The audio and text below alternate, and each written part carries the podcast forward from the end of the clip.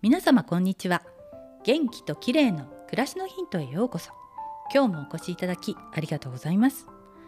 今日は軽井沢からポッドキャストをお届けしています。前から軽井沢には夏によく訪れていたんですがいよいよ東京との2拠点生活を始めることになりました。これからしばらくは軽井沢での新生活です。昨日は猫のくるみちゃんをリュックキャリーに入れて新幹線移動でした。猫は環境の変化が苦手だとよく言いますが軽井沢の家に到着した時は見事にキャリーに入ったまま本当に一歩も外に出ようとしないのでびっくりしました。ご飯も食べていないしトイレを我慢しているんじゃないかと心配だったんですががんとしてキャリーに籠城です。大急ぎでケージを組み立ててその中に入れてあげると少し安心したようでした。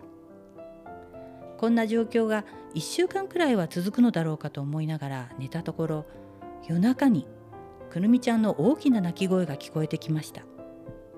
ケージの中で興奮しているので撫でてあげると甘えてきてやっとご飯を食べました。その後もくるみちゃんはずっと起きていたようで夜中の3時頃には泣き声と激しく砂をかく音で起こされました。夜中の3時にうんちがやっと出たようです。トイレを掃除してあげてまた寝るという具合で昨日の夜は何度もくるみちゃんの声に起こされて全然眠れませんでした。そんなぐたぐたの朝に素早く体調を立て直すのに効果的なのが深呼吸です。深呼吸を繰り返すと自律神経のバランスが整い体に酸素が行き渡ることで体調が見事に復活します。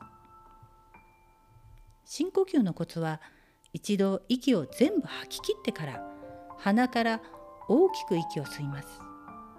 顔や頭の上まで息を吸い込むようなイメージで行います。その後は倍ぐらいの時間をかけて息を吐いていきます。私は吐く時も鼻から吐きます。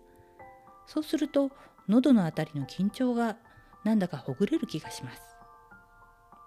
ストレスを感じた時なども大抵呼吸が浅くなっているので意識的に深い呼吸をするのがおすすめです。軽井沢はまだ少しひんやりしていて夜は肌肌寒かったので猫のために床暖房を入れて寝たら寒がりの私にもちょうど良かったです。軽井沢は風が気持ちよくて夏も比較的涼しいので家中の窓を開けて思いっきり深呼吸をして過ごしたいと思います。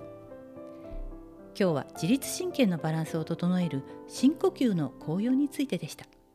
最後までお聞きいただきありがとうございます。またお会いしましょう。友吉ゆき子でした。